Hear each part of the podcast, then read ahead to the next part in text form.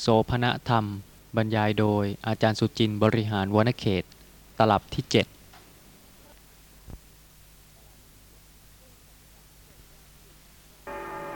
ซึ่งสัจจกานิคนก็ทูลรับว่าเป็นความจริงอย่างนั้นนะคะ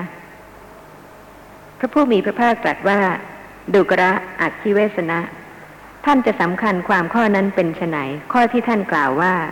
รูปเป็นตนของเรา อำนาจของท่านเป็นไปในรูปนั้นว่า รูปของเราจงเป็นอย่างนั้นเถิด อย่าได้เป็นอย่างนี้เลย ดังนี้หรือ เมื่อพระผู้มีพระภาคตรัสถามอย่างนี้แล้ว สัจจกะนิครนก็นิ่งเสียถึงสองครั้งลำดับนั้นพระผู้มีพระภาคตรัสว่าดูกระอักขิเวสนะ การละบัดนี้ท่านจงแก้ ไม่ใช่กาละที่ท่านควรนิ่งดูกระอักขิเวสนะ ผู้ใด อันตถาคตถามปัญหาที่ชอบแก่เหตุแล้วถึงสามครั้ง มิได้แก้ ศีรษะของผู้นั้นจะแตกเป็นเจ็ดเสียงในที่เช่นนี้ ซึ่งขณะนั้นนะคะเ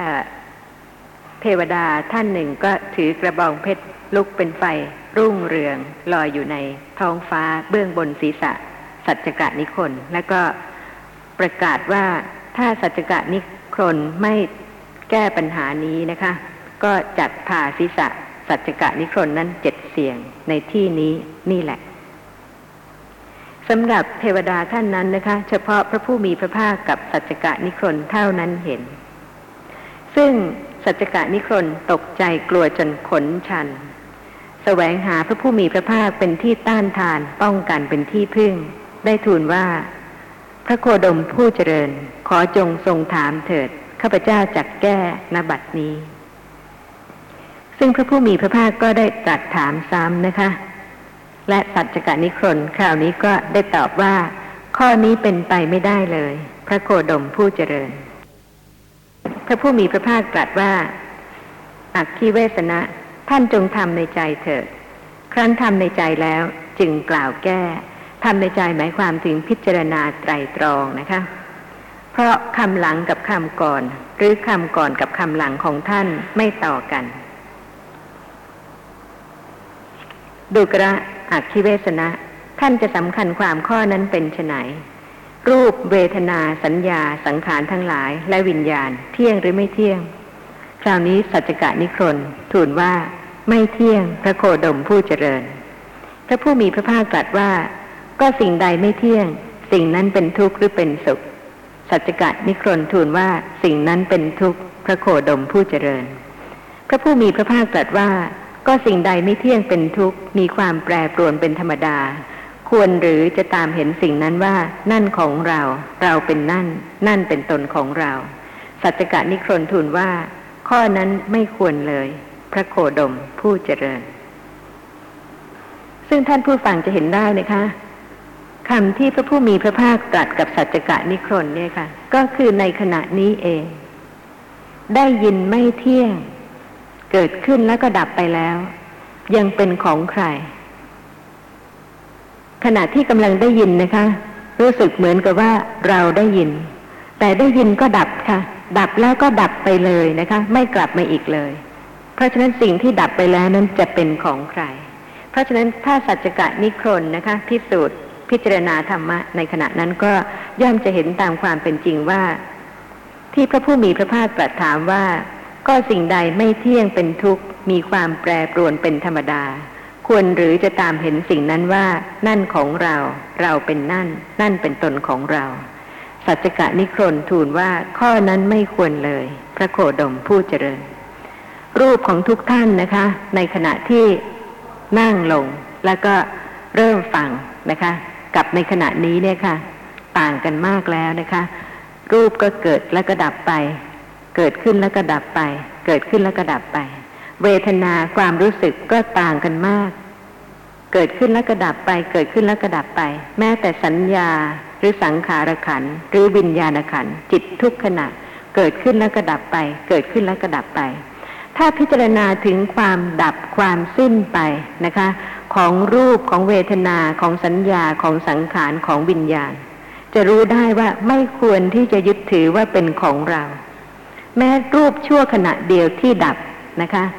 แม่นามขณะเดียวที่ดับ ไม่ว่าจะเป็นเห็นหรือได้ยินหรือคิดนึกหรือความรู้สึกเป็นสุขเป็นทุกข์ก็ตามที่ดับไปแล้ว ไม่ควรที่จะยึดถือว่าเป็นของเรา ฉันใดนะคะ รูปที่กำลังปรากฏ หรือนามที่กำลังรู้ลักษณะของสภาพธรรมะในขณะนี้ก็ไม่ควรที่จะยึดถือว่าเป็นของเรา เพราะเหตุว่ายังไม่ทันไรก็ดับไปเสียแล้ว พระผู้มีพระภาคตรัสต่อไปว่า ดุกระ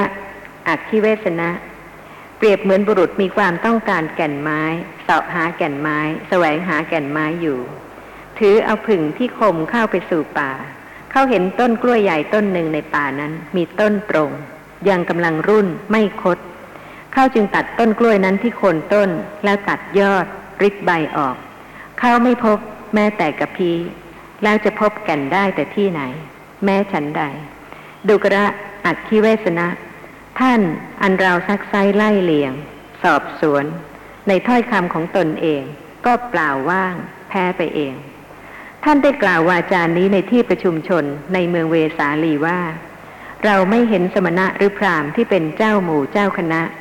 เป็นคณาจารย์ แม้ที่ปฏิญาณตนว่าเป็นพระอรหันตสัมมาสัมพุทธเจ้าที่ปรารบโต้ตอบวาทะกับเรา จะไม่พึงประมา ไม่สะทกสะท้าน ไม่หวั่นไหว ไม่มีเหงื่อไหลจากรักแร้ แม้แต่คนเดียวเลยหากเราปรารบโต้ตอบวาทะกระเสาที่ไม่มีเจตนา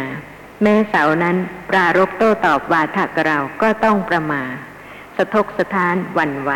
จะป่วยกล่าวไปใหญ่ถึงมนุษย์เล่าดังนี้ ดูกระอักขิเวสนะ หยาดเหงื่อของท่านบางหยาด หยดจากหน้าผากลงยังผ้าห่มแล้วตกที่พื้น ส่วนเหงื่อในกายของเราในเดี๋ยวนี้ไม่มีเลย ดังนี้แล้วพระผู้มีพระภาค ทรงเปิดพระกายมีพระชวีดังทองในบริษัทนั้น เมื่อพระผู้มีพระภาคตรัสอย่างนี้แล้ว สัจกะนิครนนั่งนิ่งอั้น เก้อเขินคอตก ก้มหน้า ซบเซาหมดปฏิพานในลำดับนั้นเจ้าฤชวีผู้มีนาม ทุมมุขะ ทราบว่าสัจกะนิครนนิ่งอั้น เก้อเขินคอตก ก้มหน้า ซบเซา หมดปฏิพานจึงทูลพระผู้มีพระภาคว่า ข้าแต่พระผู้มีพระภาค อุปมาย่อมแจ่มแจ้งแก่ข้าพระองค์ พระผู้มีพระภาคตรัสว่าดูกระทุมมุขะอุปมานั้นจงแจ่มแจ้งแก่ท่านเถิด คือท่านขอโอกาสที่จะอุปมานะคะ เจ้าฤชวีนั้นทูลว่าเปรียบเหมือนในที่ใกล้บ้านหรือนิคม มีสระโบกครณีอยู่สระหนึ่ง ในสระนั้นมีปูอยู่ตัวหนึ่ง วกเด็กชายเด็กหญิงเป็นอันมากออกจากบ้านหรือนิคมนั้นไปถึงสระโบกครณีนั้นแล้ว ก็ลงจับปูขึ้นจากน้ำวางไว้บนบก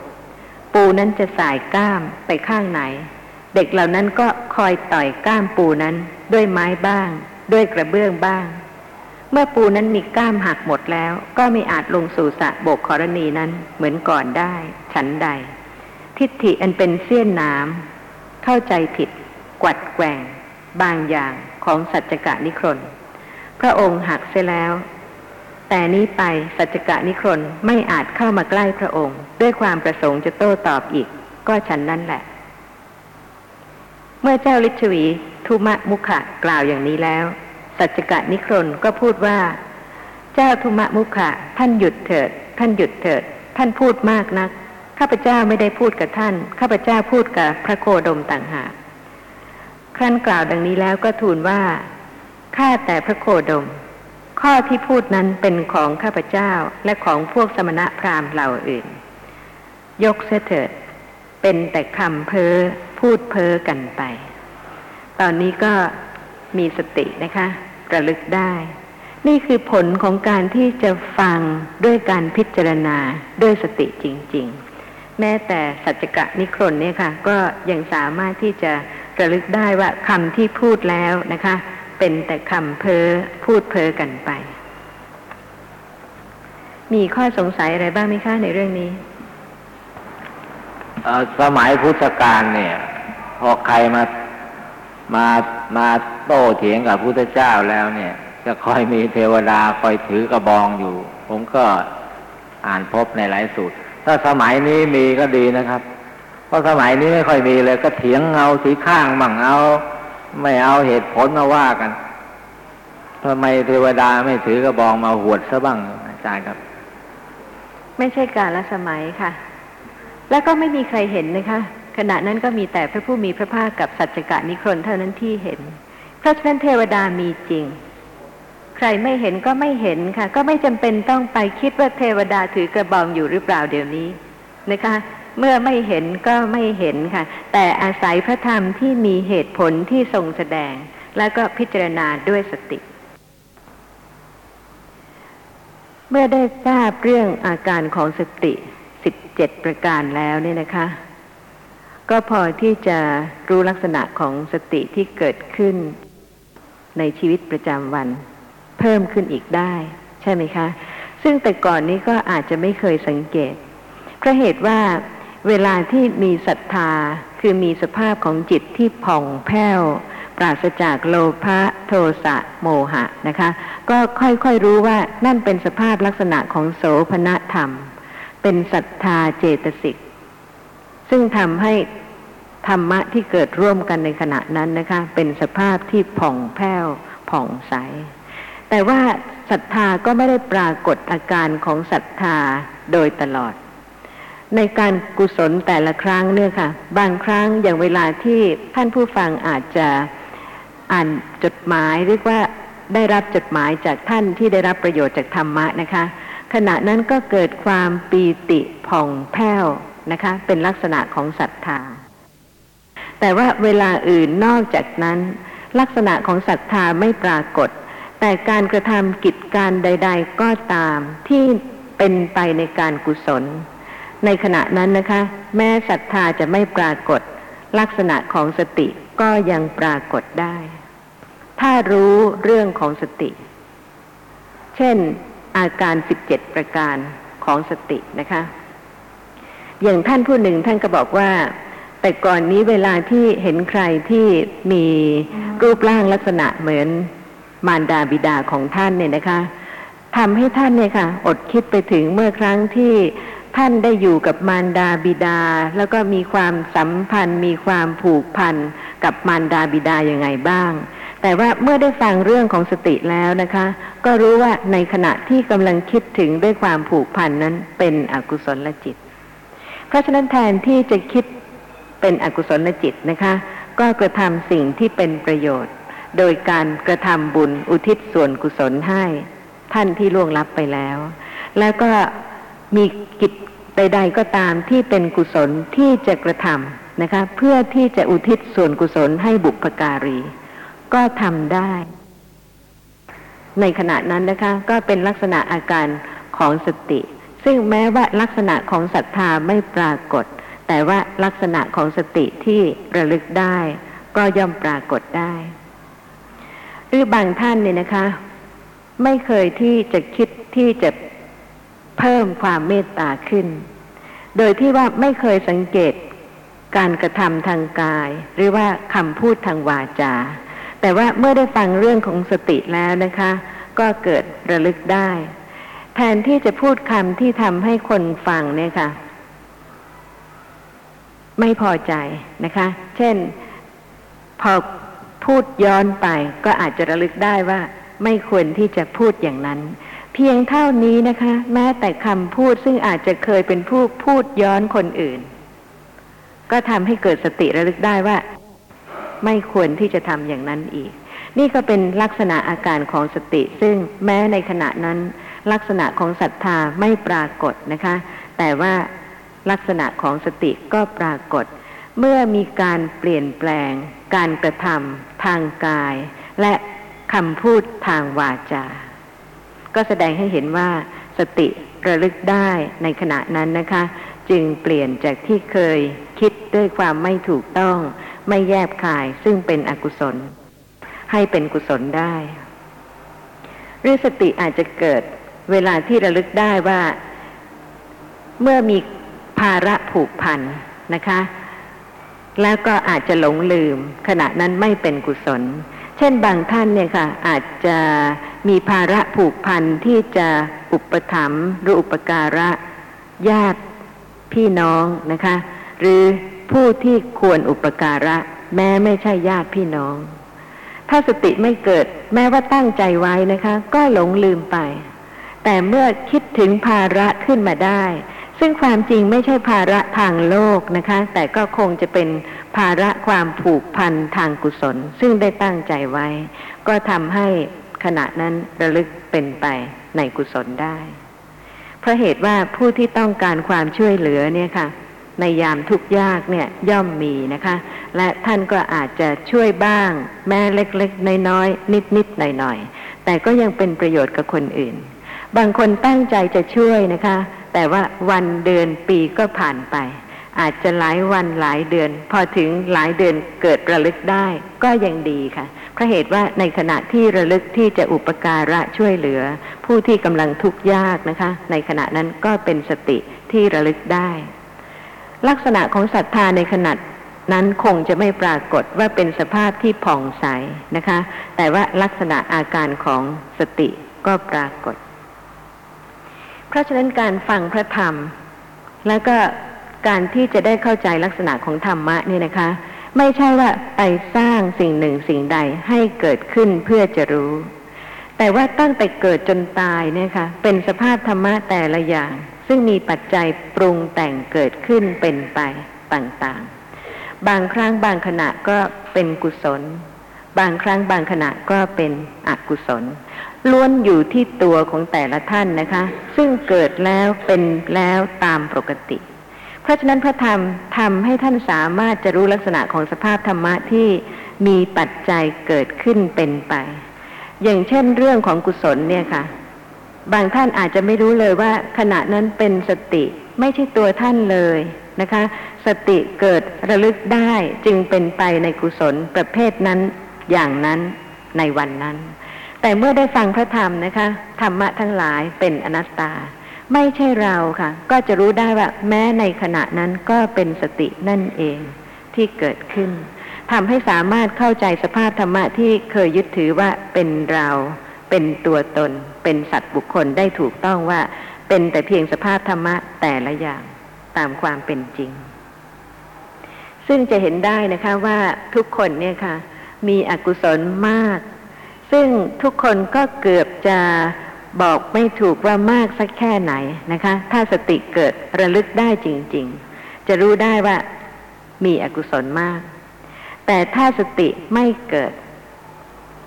ไม่มีทางที่จะรู้ได้นะคะ ไม่มีทางที่จะพิจารณาได้ว่า ขณะนั้นสิ่งใดเป็นสิ่งที่ถูกที่ควร และสิ่งใดเป็นสิ่งที่ไม่ถูกไม่ควรที่จะละเว้น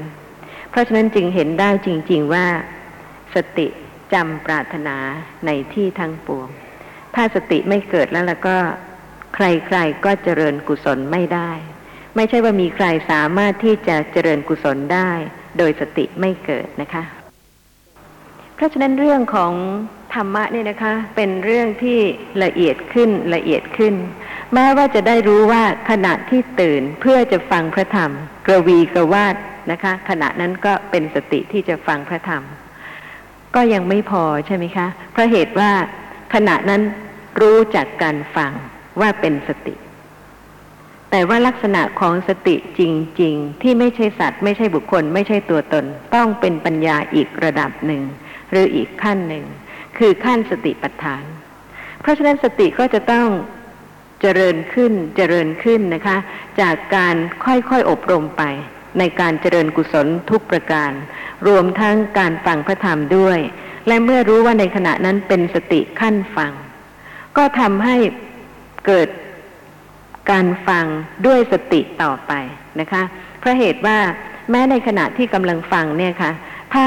สติไม่เกิดขึ้นพิจารณาความละเอียดนะคะ ก็เพียงแต่ฟังแล้วผ่านไป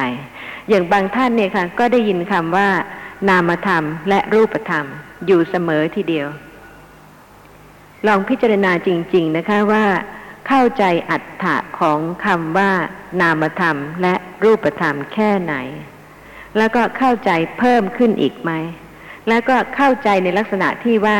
เป็นขั้นคิดไตรตรองนะคะ ลักษณะของธาตุรู้อาการรู้ ต้องในขณะที่กำลังเห็น ในขณะที่กำลังได้ยิน ในขณะที่กำลังได้กลิ่น ในขณะที่กำลังลิ้มรส ในขณะที่กำลังรู้สิ่งที่กระทบสัมผัส ในขณะนี้เองนะคะ ในขณะที่กำลังคิดนึก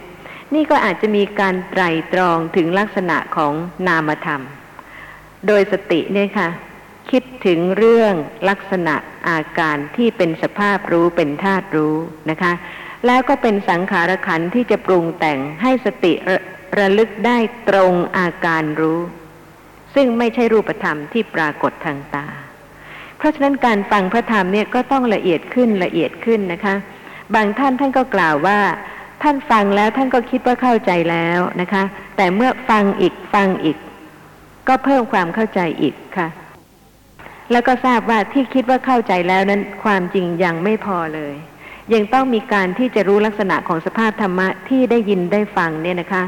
โดยสติระลึกศึกษาจนกว่าจะประจักษ์แจ้งจริง ๆ ในลักษณะของสภาพธรรมะนั้น เพราะเหตุว่าลักษณะของนามธรรมและรูปธรรมในขณะนี้นะคะ ประจักษ์แจ้งโดยความขาดจากกันหรือยังว่ารูปธรรมไม่ใช่นามธรรม อาจารย์ครับ เวลานอนหลับสนิทนี่สติเกิดได้ไหมครับสำหรับคนที่เกิดเป็นมนุษย์นะคะ แล้วก็ไม่พิการแต่กำเนิดนะคะ ก็จะเป็นมหาวิบาก ญาณวิปยุต หรือญาณสัมปยุตแม้ว่าเป็นมหาวิบากญาณวิปยุตนะคะ ก็มีสติเจตสิกเกิดร่วมด้วย แต่ว่าโดยชาติแล้วเป็นวิบากสำหรับผู้ที่ปฏิสนธิด้วยมหาวิบากญาณสัมปยุตคือประกอบด้วยปัญญา แต่โดยชาติก็คือว่าเป็นวิบากเหมือนกันเพราะเหตุว่าไม่มีการรู้อารมณ์ ทางตาทางหูทางจมูก ทางลิ้นทางกาย ทางใจ ในขณะนั้นไม่ได้ฝัน แต่ว่าถ้าขณะที่ฝันนะคะครับฝันมีสติไหมก็แล้วแต่ว่านะคะ ฝันด้วยกุศลจิต หรือฝันด้วยอกุศลจิต ความฝันก็มีทั้งที่เป็นกุศลและที่เป็นอกุศลใช่ไหมคะ ถ้าฝันและตกใจกลัว ขณะนั้นก็เป็นอกุศลจิตที่ฝัน แต่ถ้าฝันแล้วก็จิตใจผ่องใสเป็นกุศล ขณะนั้นก็เป็นกุศลจิต ความต่างกันของสิ่งที่เราเรียกว่าฝันหรือไม่ฝันเนี่ยนะคะ ก็คือว่า ธรรมดาของผวังขจิต ไม่ใช่วิถีจิต ไม่มีการรู้อารมณ์ทางตาหูจมูกลิ้นกายใจนะคะ แล้วก็วิถีจิตคือขณะที่รู้อารมณ์ โดยอาศัยทวารหนึ่งทวารใด แต่ก็มีผวังขจิตขั้น แต่ละวาระที่รู้อารมณ์ ทางทวารหนึ่งทวารใด เช่นในขณะนี้นะคะ หลังจากที่จักขุทวารวิถีจิตดับแล้วผวังขจิตเกิดขั้น ก่อนที่จะมีวิถีจิตทางหูที่ได้ยินเสียง เพราะฉะนั้นความต่างกันของฝันกับไม่ฝัน ก็คือว่าในขณะนี้ที่ผวังขจิตเกิดนะคะ แต่ก็มีอารมณ์จริง ๆ กระทบทางตา กระทบทางหู กระทบใจที่ทำให้มโนทวารเกิดขึ้น นึกคิดเรื่องราวต่างๆ แต่ในขณะที่ฝันเนี่ยค่ะ เป็นเพราะการสะสมของสิ่งที่เคยเห็นบ้าง เคยได้ยินบ้าง เป็นสุขเป็นทุกข์กับสิ่งที่เคยเห็นบ้างได้ยินบ้างนะคะทำให้อารมณ์นั้นกระทบกับมโนทวารคือผวังคุปเฉทะนะคะ และมโนทวาราวชนาจิตก็เกิดขึ้นนึกถึงเรื่องหนึ่งเรื่องใดก็เป็นความฝัน แต่ว่าเป็นช่วงระยะที่ต้องสั้นมาก เพราะฉะนั้นในขณะที่ฝันเนี่ยค่ะ ก็จะมีผวังเกิดขั้นกับวิถีจิต โดยที่ไม่มีรูปเสียง กลิ่นรสโผฏฐัพพะจริงๆกระทบ แต่ว่าในขณะที่ไม่ฝันนะคะ จะมีรูปเสียง กลิ่นรสโผฏฐะจริง ๆ กระทบมากกว่า เพราะฉะนั้นเวลาตื่นขึ้นนะคะ ก็รู้ได้ว่าขณะนั้นนะคะ เป็นความฝันเพราะเหตุว่า ไม่ใช่มีรูปกระทบตาจริง ๆ ไม่ใช่มีเสียงกระทบหูจริง ๆ ไม่ใช่มีกลิ่นมีรสมีโผฏฐัพพะ กระทบจริง ๆ เป็นกุศลอกุศล ถ้าเป็นกุศลจิตก็ต้องมีสติเจตสิกเกิดร่ชื่วอมว่าด้เป็นวยบุญเป็นบาปไหมครับไม่เป็นอกุศลกรรมบทนะคะ เพราะคำว่าอากุศลกรรมบทก็ดี กุศลกรรมบทก็ดีคำว่าปัฏฐะเนี่ยค่ะ แปลว่าทาง เพราะฉะนั้นเมื่ออกุศลนั้นนะคะ ถึงความเป็นทางที่จะไปสู่คติหนึ่งคติใดครับหรือทำให้วิบากจิตเกิดนะคะ จึงจะครบองค์ แต่ในขณะที่ฝันนั้นไม่ครบองค์นะคะ เป็นอกุศลจิตค่ะ หรือกุศลจิต ชื่อว่าโพหาริกธรรมใช่ไหมครับนะคะแล้วตอนตอนนอนหลับสนิทครับยังมีคำถาม ตอนนอนหลับสนิทสติเกิดได้ไหม อย่างที่ได้เรียนให้ทราบนะคะ ตอนหลับสนิทไม่ใช่วิถีจิต คือไม่ได้อาศัยตาหูจมูกลิ้นกายใจรู้อารมณ์ ถ้าขณะนั้นเป็นผู้ที่ปฏิสนธิด้วยมหาวิบาก ญาณวิปยุตก็ดี หรือมหาวิบากญาณสัมปยุตก็ดีนะคะ ขณะนั้นต้องมีสติเจตสิกเกิดร่วมด้วย แต่เป็นชาติวิบาก เป็นเกิดขึ้นเพราะกรรมเป็นปัจจัยทำให้ดำรงภพชาติความเป็นบุคคลนะคะ ซึ่งไม่พิการแต่กำเนิด หรือว่าทำให้ดำรงภพชาติความเป็นบุคคลที่มีปัญญาเจตสิกเกิด ในขณะที่กำลังเป็นวิบาก เป็นพื้นฐานของจิตนะคะ ที่จะทำให้สามารถเจริญเติบโตขึ้น เมื่อได้มีโอกาสอบรมปัญญาต่อๆไปก็ชื่อว่าไม่มีสติเกิดใช่ไหมฮะทำไมถึงจะชื่อว่าไม่มีสติล่ะคะสติเกิดกับโสภณะจิตค่ะ แม้วิบากจิตซึ่งเป็นโสภณะ เป็นมหาวิบากจิต ก็เป็นกามาวจระโสภณะจิต แต่โดยชาติสติเป็นชาติวิบาก แต่สตินะคะเป็นสภาพธรรมะที่ระลึก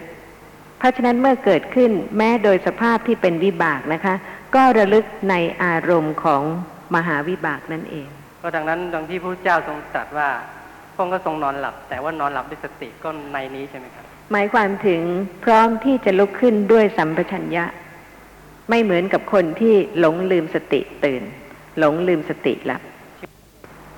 เพราะฉะนั้นอายตนะมีโทษมากเมื่อไม่รู้ แต่ว่ามีประโยชน์มากเมื่อสติเกิด ขณะใดที่กุศลจิตเกิดนะคะ ต่อไปนี้ก็คงจะสังเกตลักษณะสภาพของสติซึ่งระลึกเป็นไปในกุศลในขณะนั้น ๆ บางท่านอาจจะสงสัยว่าทำไมทำอย่างนี้ใช่ไหมคะ เช่น เดินไปหยิบหนังสือพระไตรปิฎกมาอ่าน ที่แท้แล้วก็ไม่ใช่ใครเลยค่ะ แต่ว่าเป็นสติทางนั้นที่เกิดขึ้นระลึกก็ทำให้มีการกระทำทางกายเป็นไปในทางกุศล เพราะฉะนั้นไม่ว่าจะเป็นการกระทำการช่วยเหลือบุคคลหนึ่งบุคคลใดนะคะ กระทำกิจในพระธรรม โดยการศึกษา โดยการอ่าน โดยการสนทนา โดยการเกื้อกูลบุคคลหนึ่งบุคคลใดก็ตาม ขณะนั้นเป็นสติทั้งนั้น ถ้าสติไม่เกิดการกระทำอย่างนั้นอย่างนั้นก็เกิดไม่ได้ เพราะฉะนั้นการศึกษาพระธรรมเนี่ยนะคะ ถ้าพิจารณาแต่ละพยัญชนะโดยละเอียดจริง ๆ ไม่ข้ามเนี่ยค่ะ จะทำให้การอบรมเจริญปัญญาเป็นไปโดยถูกต้องไม่ผิดเลย เพราะฉะนั้นที่มีท่านที่ถามว่า สติเกิดเมื่อไหร่นะคะ แล้วก็สติมีลักษณะยังไง แล้วก็สติระลึกรู้อะไร เวลากระทบแข็งซึ่งเคยผ่านไปผ่านไป โดยไม่ได้สังเกต แต่ขณะใดก็ตามนะคะ ที่แข็งแล้วสังเกต พิจารณา ศึกษา ลักษณะของแข็งในขณะนั้น ว่าไม่ใช่สภาพที่รู้แข็ง ในขณะนั้นนะคะ คือ ติที่ระลึกได้ ที่จะไม่ให้แข็งผ่านไปผ่านไปทั้งวันทั้งวัน ซึ่งจับนั่นกระทบนี่อยู่ตลอดเวลาตั้งแต่เช้านะคะ ตื่นมาหยิบอะไรบ้าง แปรงสีฟัน ยาสีฟัน แข็งแล้วใช่ไหมคะ แต่ว่าสติไม่ได้เกิด แต่ว่าเวลาที่สติเกิดก็คือในขณะที่กระทบสัมผัสและระลึกศึกษาลักษณะสภาพที่กำลังปรากฏทางกายบ้าง ทางตาบ้าง ทางจมูกบ้าง ทางลิ้นบ้าง ทางใจบ้าง นั่นคือขณะที่สติเกิดตามปกติ เพราะฉะนั้นการศึกษาธรรมะต้องพิจารณาให้ละเอียดแล้วก็สอดคล้องตั้งแต่เบื้องต้นทีเดียวนะคะ มีข้อสงสัยอะไรไหมคะในเรื่องนี้ รูปใดที่เกิดปรากฏและสติไม่ระลึกรูปนั้นก็ดับไปแล้ว สติปัฏฐานคำว่าปัฏฐานนี่หมายความว่าอะไรครับ ที่ตั้งค่ะปัฏฐานค่ะ สติปัฏฐาน ที่ตั้งของสติที่สติระลึก ปัจจุบันค่ะ สติกำลังระลึกที่ลักษณะใด ลักษณะนั้นก็เป็นปัฏฐานคือเป็นที่ตั้งที่สติระลึกในขณะนั้น เพราะว่าสติเป็นสภาพที่ระลึก เพราะฉะนั้นในวันหนึ่งวันหนึ่งนะคะ สภาพธรรมะตามความเป็นจริงคือ สติปัฏฐานไม่ได้เกิดตลอดเวลา เพราะฉะนั้นก็ไม่ควรที่จะหวังนะคะ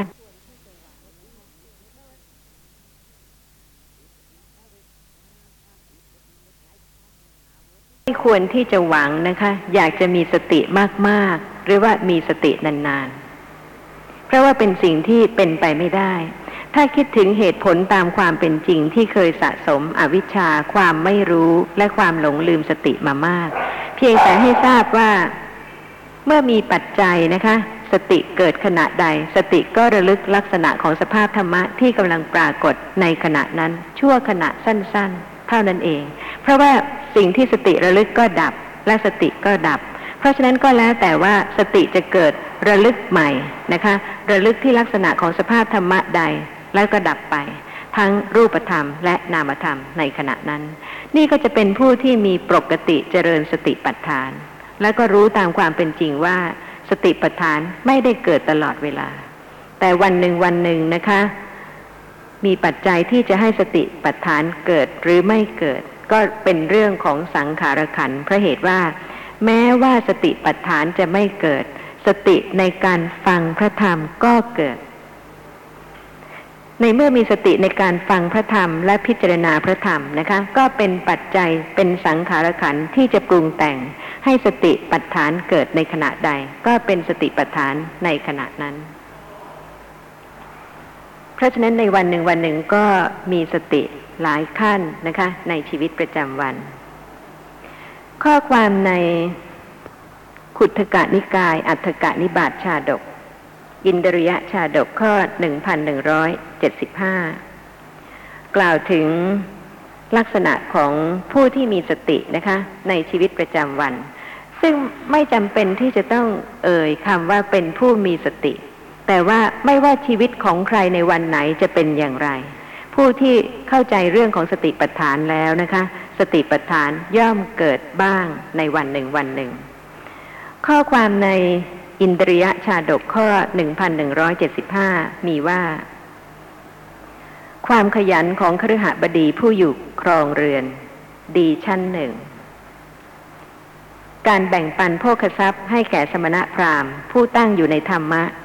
แล้วบริโภคด้วยตนเอง ดีชั้นสอง เมื่อได้ประโยชน์ไม่ระเริงใจด้วยความมัวเมา ดีชั้นสาม เมื่อเวลาเสื่อมประโยชน์ ไม่มีความลำบากใจ ดีชั้นสี่นี่เป็นเรื่องของสติทั้งหมดใช่ไหมคะ ในชีวิตประจำวันจริง ๆ ค่ะ บางคนอาจจะเป็นผู้ที่ขยันนะคะ เป็นเครือหบดี ผู้ครองเรือน ผู้ขยัน แต่ไม่ได้เจริญสติก็มีใช่ไหมคะ แต่ว่าผู้ขยันผู้เป็นเครือหบดี ผู้ครองเรือน แล้วเจริญสติปัฏฐานด้วยก็มี เพราะฉะนั้นก็ไม่ใช่ว่า สติปัฏฐานจะแยกจากชีวิตประจำวัน แต่ให้ทราบว่าเรื่องของการอบรมเจริญกุศลเนี่ยค่ะ ก็จะเจริญขึ้นในทุกๆด้านนะคะ แม้แต่ในเรื่องของความขยัน แม้แต่ในทางโลกยังไม่ขยัน ในทางธรรมจะขยันบ้างไหมนะคะ หรือบางท่านอาจจะเป็นผู้ที่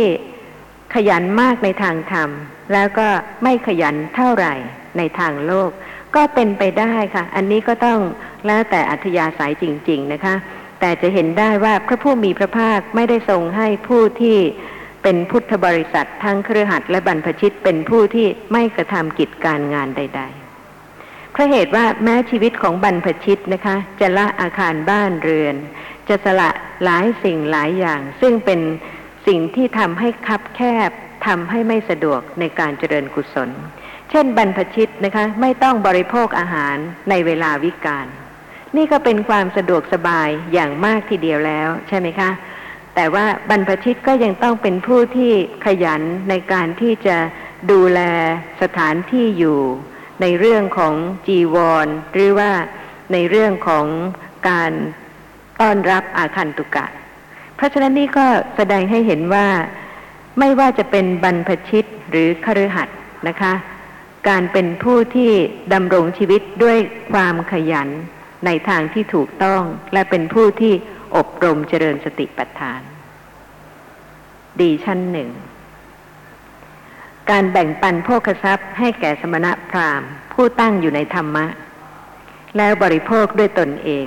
ดีชั้นสอง นี่ก็ต้องเป็นสติที่ระลึกได้ ใช่ไหมคะ ที่จะมีการเอื้อเฟื้อเผื่อแผ่ ละคลายความเห็นแก่ตัว หรือความยึดมั่นในตัวตนลงได้ โดยการที่แบ่งปันโภคทรัพย์ ให้แก่สมณะพราหมณ์ผู้ตั้งอยู่ในธรรมะ แล้วบริโภคด้วยตนเอง เรื่องของพระศาสนาก็เป็นเรื่องที่เช่นเดียวกับสมณะพราหมณ์นะคะเพราะเหตุว่าสมณะพราหมณ์ก็กระทำกิจของพระศาสนา เพราะฉะนั้นถ้ามีผู้ที่แบ่งปันโภคทรัพย์ในการทนุบำรุงพระศาสนาแล้วบริโภคด้วยตนเอง นี่ก็เป็นดีชั้นสอง สติต้องเกิดใช่ไหมคะ มิฉะนั้นกุศลก็เกิดไม่ได้ เมื่อได้ประโยชน์ไม่ระเริงใจด้วยความมัวเมา ดีชั้นสาม ต้องเจริญขึ้นอีกนะคะ เวลาที่ได้ลาบ แล้วก็ได้ทรัพย์สมบัติ ได้ยศ ได้สรรเสริญ ได้สุข เมื่อได้ประโยชน์ ไม่ระเริงใจด้วยความมัวเมา ต้องเป็นผู้ที่เจริญสติ หรือว่าเป็นผู้ที่ฟังพระธรรม จนกระทั่งสามารถที่จะเข้าใจความไม่แน่นอนนะคะ ความไม่เที่ยงของสภาพธรรมะทุกอย่าง แม้แต่สิ่งที่จะเกิดขึ้นแต่ละขณะเนี่ยค่ะ ก็ไม่มีใครสามารถที่จะรู้ได้ว่าจะเป็นอย่างไร พียงวันนี้นะคะ แข็งแรงดี พรุ่งนี้จะเป็นอย่างไร ก็ย่อมเป็นได้ ตามเหตุตามปัจจัย เพราะฉะนั้นก็เมื่อได้ประโยชน์ ไม่ระเริงใจด้วยความมัวเมา นี่ก็แสดงว่าต้องเป็นลักษณะของสติ เมื่อเวลาเสื่อมประโยชน์ ไม่มีความลำบากใจ ดีชั้นสี่เนี่ยค่ะ ก็เป็นตัวของท่านเองนะคะ ที่จะพิจารณาเพราะว่า ชีวิตในแต่ละวันเนี่ยค่ะ ทั้งชีวิตของท่านเองของญาติพี่น้องของเพื่อนสนิทมิตรสหาย ย่อมมีทั้งในขณะที่เป็นสุขบ้าง เป็นทุกข์บ้างนะคะ และบางครั้งก็อาจจะทุกข์จนกระทั่ง ยากต่อการที่จะพิจารณาได้นะคะ ว่าจะทำอย่างไร แต่ว่าสำหรับผู้ที่มีสติ เมื่อเวลาเสื่อมประโยชน์ไม่มีความลำบากใจ เพราะทุกอย่างทุกขณะนะคะ ไม่อยู่ในอำนาจบังคับบัญชา เป็นไปตามกรรม ซึ่งแต่ละคนสะสมมา ไม่ว่าจะเป็นขณะที่เห็นขณะที่ได้ยิน ขณะที่ได้กลิ่น ขณะที่ลิ้มรสขณะที่รู้สิ่งที่กระทบสัมผัส ขณะที่คิดนึก หลายท่านทีเดียวนะคะ ได้อ่านพระไตรปิฎกทราบซึ้งในคำสุภาษิตในพระพุทธพจน์ แต่ก็ต้องไม่ลืมนะคะว่าปัญญาจะต้องอบรมเจริญตามต่อไปอีก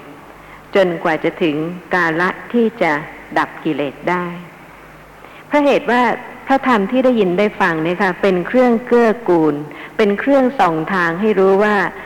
ไม่มีสิ่งใดที่สามารถที่จะดับกิเลสได้นอกจากปัญญา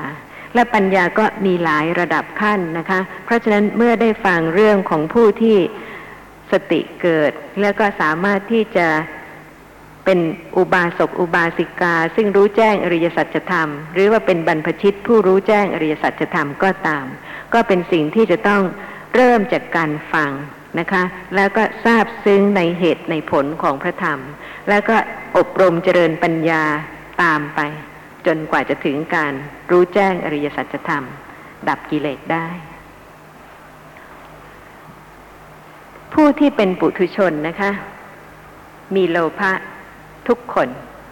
บางท่านก็เจริญสติ บางท่านก็ไม่เจริญสติ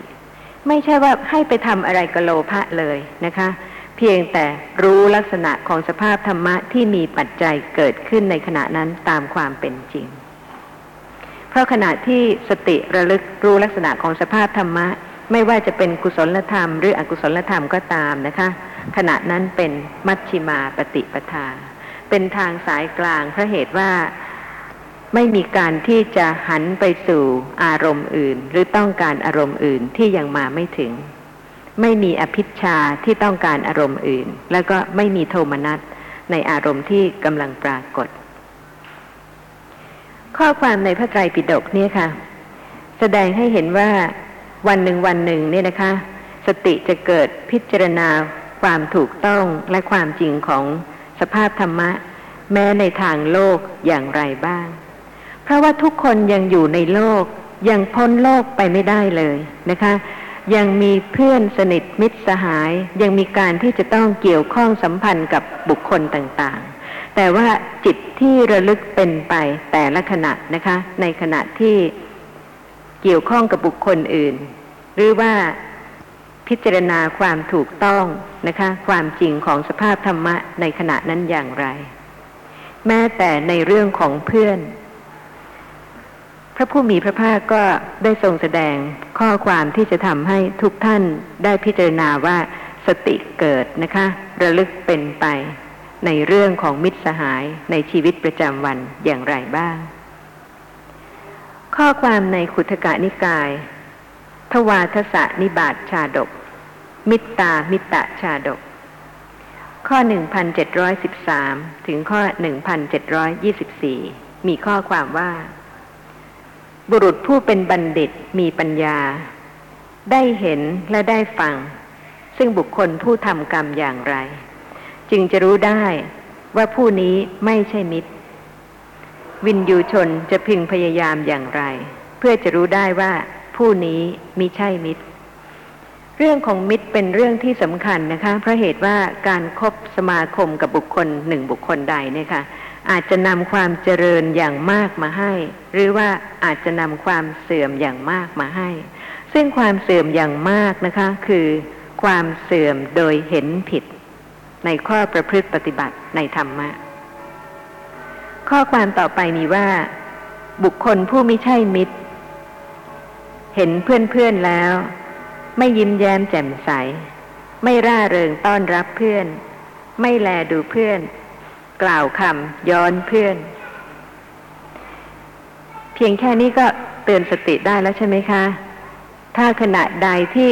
นึกย้อนหรือพูดย้อน เพียงนิดเดียวค่ะ ขณะนั้นไม่ใช่เพื่อน ราะฉะนั้นท่านที่จะเป็นเพื่อนของใครนะคะ หรือว่าใครจะเป็นเพื่อนกับใคร ก็สามารถจะพิจารณาสภาพของจิตในขณะนั้นได้จริง ๆ ว่าลักษณะของผู้ที่เป็นมิตร และผู้ที่ไม่ใช่มิตรนั้นต่างกันอย่างไร บุคคลผู้ไม่ใช่มิตร คบหาศัตรูของเพื่อน ไม่คบหามิตรของเพื่อน ห้ามผู้ที่กล่าวสรรเสริญเพื่อนสรรเสริญผู้ที่ด่าเพื่อน ในครั้งที่พระผู้มีพระภาคยังไม่ปรินิพานนะคะ ก็มีท่านพระเทวทัตแล้วก็ยังมีพระภิกษุซึ่งมีความเห็นผิดมีการปฏิบัติผิดอีกหลายท่าน บุคคลผู้มิใช่มิตรไม่บอกความลับแก่เพื่อน ไม่ช่วยปกปิดความลับของเพื่อน ไม่สรรเสริญการงานของเพื่อน ไม่สรรเสริญปัญญาของเพื่อน เป็นเรื่องสติหรือเปล่าคะ เนี่ยค่ะชีวิตจริง ๆ ที่จะรู้ว่าสติเกิดขณะใด และสติไม่เกิดในขณะใด บางสิ่งบางอย่างเนี่ยค่ะเป็นสิ่งที่ไม่มีประโยชน์เลยนะคะ ที่จะกล่าวถึงเพราะเหตุว่าทำให้ผู้ที่ได้รับฟังเนี่ยเกิดอกุศลจิต ถ้าไม่พูดก็จะดีกว่า ถ้าพิจารณาสิ่งที่ไม่เป็นประโยชน์แล้วไม่พูด หรือว่าในเรื่องเดียวกันนะคะ แต่ถ้าเป็นสิ่งที่เป็นประโยชน์แล้วพูด หมายความว่าต้องพิจารณาก่อน ในขณะนั้นนะคะเป็นสติ เพราะฉะนั้นแม้ในชีวิตประจำวันนะคะ ก็จะเห็นได้ว่าขณะใดเป็นกุศล และขณะใดเป็นอกุศล บุคคลผู้ไม่ใช่มิตร ยินดีในความพินาศของเพื่อน ไม่ยินดีในความเจริญของเพื่อน ได้อาหารที่มีรสอร่อยมาแล้ว ก็ไม่ได้นึกถึงเพื่อน ไม่ยินดีอนุเคราะห์เพื่อนว่า อย่างไรหนอเพื่อนของเราพึงได้ลาบจากที่นี้บ้าง บุคคลผู้ไม่ใช่มิตรยินดีในความพินาศของเพื่อน เพื่อนหรือไม่เพื่อนก็ตามนะคะ ถ้ายินดีในความพินาศของใคร ในขณะนั้นนะคะ สติก็ควรจะระลึกรู้ลักษณะสภาพของจิตได้แล้ว แต่ถ้าสติไม่เกิดนะคะ ลองพิจารณาจิตในขณะที่อ่านหนังสือพิมพ์ เป็นเครื่องพิสูจน์ได้เลยค่ะว่า สติเกิดหรือไม่เกิดในขณะใด เพราะเหตุว่าไม่ว่าจะเป็นเพื่อนหรือไม่เป็นเพื่อนก็ตามนะคะ ถ้ายินดีในความพินาศของเพื่อน หรือบุคคลใดก็ตาม ในขณะนั้นก็เป็นอกุศลจิต และถ้าไม่ยินดีในความเจริญของเพื่อน ก็เป็นอกุศลจิต ได้อาหารที่มีรสอร่อยมาแล้ว ก็มิได้นึกถึงเพื่อน ไม่ยินดีอนุเคราะห์เพื่อนว่าอย่างไรหนอเพื่อนของเรา พึงได้ลาบจากที่นี้บ้าง บัณฑิตได้เห็นและได้ฟังแล้วพึงรู้ว่าไม่ใช่มิตรด้วยอาการเหล่าใด อาการดังกล่าวมา16ประการนี้ มีอยู่ในบุคคลผู้มิใช่มิตร วิธีที่จะทราบว่าท่านเป็นมิตรของใคร และไม่ใช่มิตรของใครก็คงพอที่จะรู้ได้จากจิตที่เกิดขึ้นนะคะ ตามเหตุการณ์ต่างๆ ในชีวิตประจำวัน บัณฑิตมีปัญญาได้เห็นและได้ฟังบุคคลผู้กระทำกรรมอย่างไร จึงจะรู้ได้ว่าผู้นี้เป็นมิตร วินยูชนจะพึงพยายามอย่างไร เพื่อจะรู้ได้ว่าผู้นี้เป็นมิตรคือ บุคคลผู้เป็นมิตรนั้น ย่อมระลึกถึงเพื่อนผู้อยู่ห่างไกล ย่อมยินดีต้อนรับเพื่อนผู้มาหา คือว่า ถือว่าเป็นเพื่อนของเราจริง รักใคร่จริง ทักทายปราศัยด้วยวาจาอันไพเราะ คนที่เป็นมิตรย่อมคบหาผู้ที่เป็นมิตรของเพื่อน ไม่คบหาผู้ที่ไม่ใช่มิตรของเพื่อน ห้ามปรามผู้ที่ด่าติเตียนเพื่อนสรรเสริญผู้ที่พรรณนาคุณความดีของเพื่อน ท่านผู้ฟังรู้สึกว่าอยากแต่จะเจริญเมตตาใช่ไหมคะ อยากจะมีเมตตามากๆนะคะ แต่เวลาพูดถึงเพื่อนเนี่ย เกี่ยวข้องกับเรื่องเมตตาหรือเปล่า เพราะเหตุว่าเมตตาคือความเป็นมิตรอย่างจริงใจ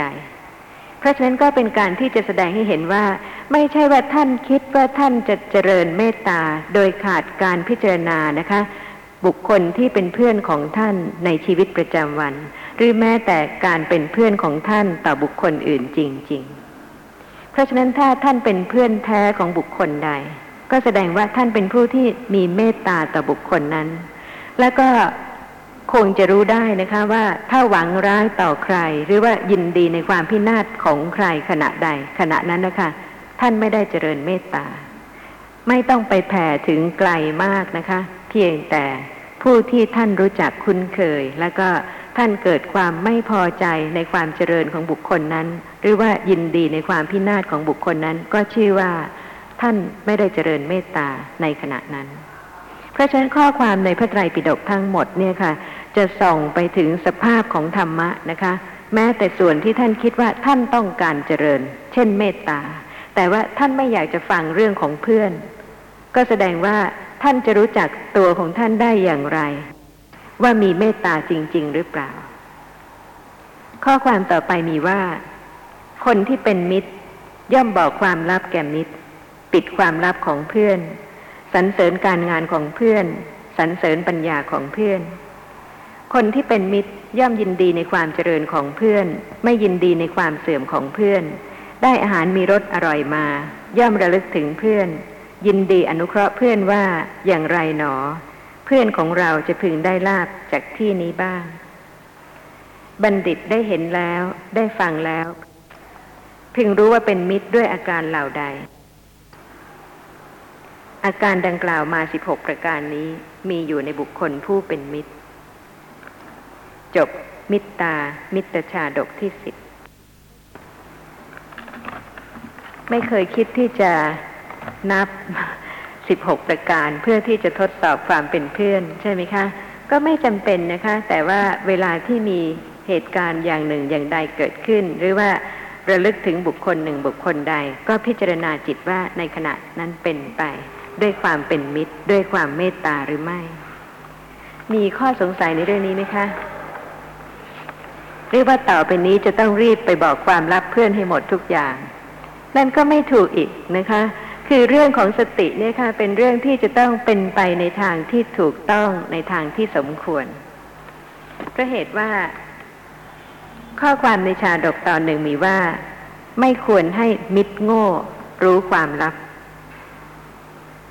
อะไรก็ตามนะคะที่จะเป็นเหตุให้อกุศลและจิตเจริญมากมายจากบุคคลหนึ่งสู่อีกบุคคลหนึ่งจากบุคคลหนึ่งต่อต่อไปอีกบุคคลหนึ่ง ถ้าเป็นสิ่งที่ไม่เป็นประโยชน์นะคะก็ไม่จำเป็นค่ะ ส่วนในเรื่องของความลับที่จะพิสูจน์ว่าเป็นเพื่อนหรือไม่ก็คือว่า เมื่อสามารถที่จะเกื้อกูลได้ช่วยเหลือได้นะคะ ก็ควรที่จะบอก แต่ไม่ใช่ไปบอกให้บุคคลอื่น เกิดความเป็นห่วง ความทุกข์ร้อนหรือว่าความกังวลใจ นี่ก็เป็นเรื่องของสตินะคะ จริง ๆ ในชีวิตประจำวัน ไม่ว่าท่านจะพูดหรือท่านจะทำอะไร แม้แต่ว่าในเรื่องของสิ่งที่ท่านคิดว่าเป็นความลับ ก็ต้องมีสติที่จะรู้ว่าบอกเพื่ออะไรนะคะ แล้วก็ไม่บอกเพื่ออะไร มีข้อสงสัยอะไรไหมคะในเรื่องนี้สำหรับท่านที่เห็นประโยชน์ของสตินะคะ แล้วก็รู้ว่าสติที่เจริญ สมบูรณ์ถึงขั้นคือขั้นสติปัฏฐาน สามารถที่จะทำให้รู้แจ้งอริยสัจธรรม ดับกิเลสได้เป็นสมุดเฉดแต่ก็ไม่ใช่ว่าสติปัฏฐานจะเกิดได้ตลอดเวลานะคะ เพราะฉะนั้นก็ควรที่จะได้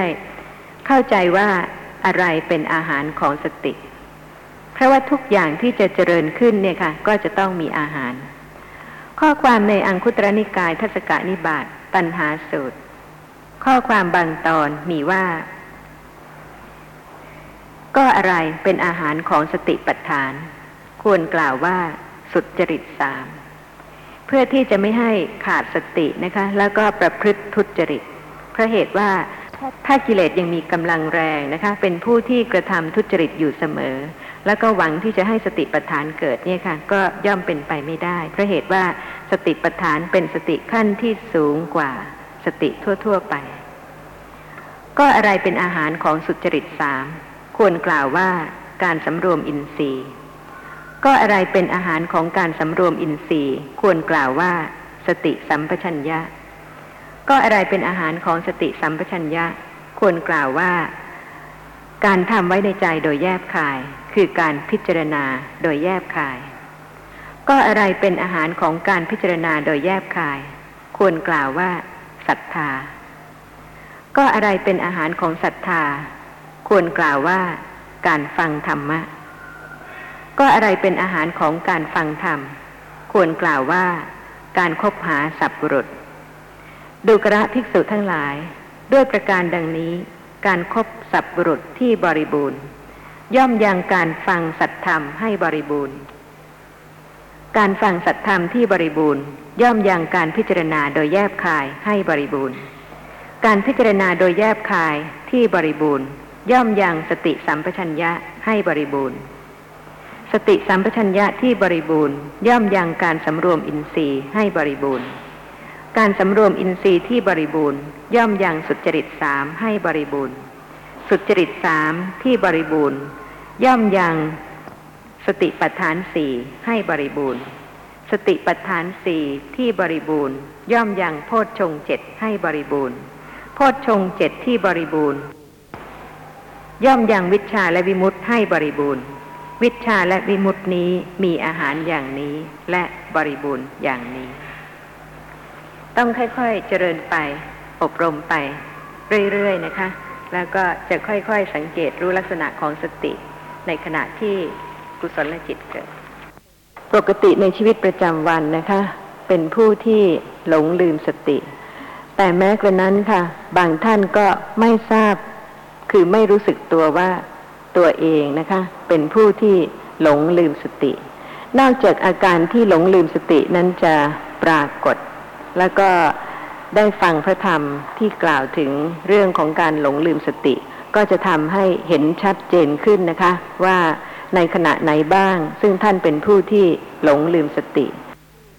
ลักษณะอาการของความเป็นผู้หลงลืมสติบางประการ ที่ได้ทรงแสดงไว้เนี่ยค่ะ ก็จะทำให้ระลึกได้นะคะ ว่าท่านเป็นผู้ที่หลงลืมสติในอาการอย่างไรบ้าง ข้อความในอัธสาลินี นิเคปกัน พระบาลีแสดงนิเทศ มุตถะสัจจะทุกกะ เตือนให้รู้ว่าเป็นผู้ที่ หลงลืมสติในขั้นไหนนะคะ ข้อ 1356 มีข้อความว่า จะวินิจฉัยในนิเทศแห่งมุตถสัจจะคือสภาพอาการหลงลืมสติต่อไปคำว่าอสติ คือความระลึกไม่ได้ ได้แก่ขันสี่อันเว้นจากสติ นี่ก็ทั่วไปในชีวิตประจำวันนะคะ ขณะใดที่สติเจตสิกไม่ได้เกิดขึ้น ขณะนั้นไม่ใช่กุศลจิต เพราะฉะนั้นในขณะนั้นก็คืออสติ ความระลึกไม่ได้ในทางที่เป็นกุศลอนนุสติ ความไม่ตามระลึก ขณะนี้สภาพธรรมะกำลังปรากฏนะคะ ทางตา สติปัฏฐานไม่ได้เกิดขึ้นตามระลึกรู้ลักษณะของเห็นที่กำลังเห็น ในขณะที่กำลังได้ยิน สติปัฏฐานไม่ได้เกิดขึ้นนะคะ ไม่ได้ตามระลึกลักษณะสภาพที่ได้ยินและเสียงที่กำลังปรากฏ ขณะใดนะคะ ขณะนั้นก็เป็นอนะนุสติ ความไม่ตามระลึก อัปปติสติ ความไม่หวนระลึก สิ่งที่เกิดขึ้นแล้วนะคะ แล้วก็ไม่พิจารณาให้ได้เหตุผล ให้ได้ความถูกต้อง ให้ได้สิ่งที่ควรจะแก้ไขเพราะเหตุว่าทุกคนเนี่ยค่ะ จะทำถูกไปหมดตลอดไม่ได้นะคะ จะต้องมีการกระทำที่อาจจะผิดพลาด พลั้งเผลอ หรือว่ารู้เท่าไม่ถึงการ เพราะฉะนั้นถ้าขาดการพิจารณาสิ่งที่ได้เกิดขึ้นแล้วที่ได้กระทำแล้วนะคะ ก็ย่อม จะยังคงทำสิ่งซึ่งกระทำไปด้วยความรู้เท่าไม่ถึงการต่อต่อไป เพราะฉะนั้นถ้าขณะนั้นนะคะไม่ได้พิจารณาถึงสิ่งที่เกิดขึ้นแล้วเพื่อที่จะแก้ไข ขณะนั้นก็เป็นอัปปติสติอสารณตา อาการที่ระลึกไม่ได้ ลืมสนิทเลย เคยมีไหมคะ บางท่านก็จำไม่ได้ ว่าฟังอะไรบ้างแล้ว นี่ก็เป็นสิ่งซึ่งเป็นไปได้นะคะ เพราะฉะนั้นเรื่องของการหลงลืมสติเนี่ยค่ะ ก็มีมากโดยอาการต่างๆอัธารณตา ความไม่ทรงจำได้แก่อาการที่ไม่สามารถจะทรงจำได้ คือคนที่ประกอบด้วยความไม่ทรงจำได้แก่คนที่จำไม่เก่ง หรือว่าจำไม่แม่นยำนะคะ ก็ย่อมจะเก็บไม่ได้ คือจำไม่ได้ ไม่อาจที่จะเก็บไว้ได้ในสิ่งที่ได้ยินได้ฟัง ซึ่งก็เป็นสิ่งที่เป็นปกติสำหรับคนยุคนี้สมัยนี้ใช่ไหมคะ ได้ยินมากเรื่องจำได้หมดไหมหรือจำความละเอียดของเรื่องที่ได้ฟังและได้เข้าใจไหม เนี่ยค่ะก็เป็นการแสดงให้เห็นถึงว่า ความไม่ทรงจำคืออัธารณตา ได้แก่อาการที่ไม่สามารถจะทรงจำได้ คนที่จำไม่เก่งนะคะ จะรู้สึกตัวได้ว่าเป็นอย่างนี้ แต่บางท่านนี่จำเก่งค่ะ ใครพูดอะไรนะคะ แล้วเขาตอบว่ายังไง เขาสามารถที่จะกล่าวทวนไปได้ว่า คนนั้นพูดว่าอย่างนั้น แล้วเขาตอบว่าอย่างนั้น นั่นก็เป็นเรื่องของผู้ที่สามารถที่จะทรงจำได้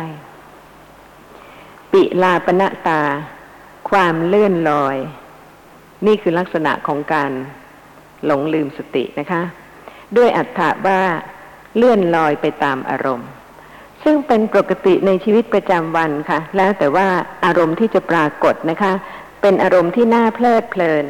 เห็นสิ่งใดสวยงามก็พอใจนะคะ ชื่นชมยินดี เลื่อนลอยไปในอารมณ์ หรือว่าเห็นสิ่งที่เป็นอนิจฐารมไม่น่าพอใจนะคะ ก็เกิดความขุนเคืองใจ ขณะนั้นก็เลื่อนลอยไปในอารมณ์ ท่านอุปมาว่าเหมือนกระโหลกน้ำเต้าลอยไปในน้ำฉะนั้น นี่คือทุกขณะที่ลอยไปตามอารมณ์ที่กระทบ สัมมุสนตา ความหลงลืม ได้แก่ความเป็นผู้มีสติ หายไป และหลงไปนะคะ ซึ่ง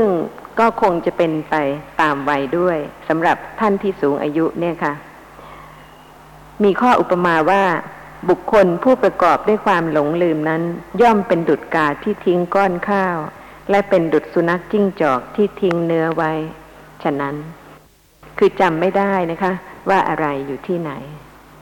ซึ่งบางคนยังไม่ถึงกระสูงวัยนะคะ เดี๋ยวนี้ก็ชักจะเป็นผู้ที่หลงลืม